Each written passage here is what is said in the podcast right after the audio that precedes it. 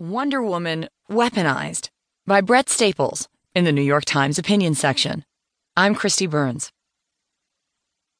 The hit movie Wonder Woman stages a clever sight gag when our heroine infiltrates a gala held by a hated villain while wearing an evening gown that exposes the hilt of the battle sword she carries on her back. Partygoers are oblivious to the weapon, but those of us who were weaned on the comic books of the 1950s and 60s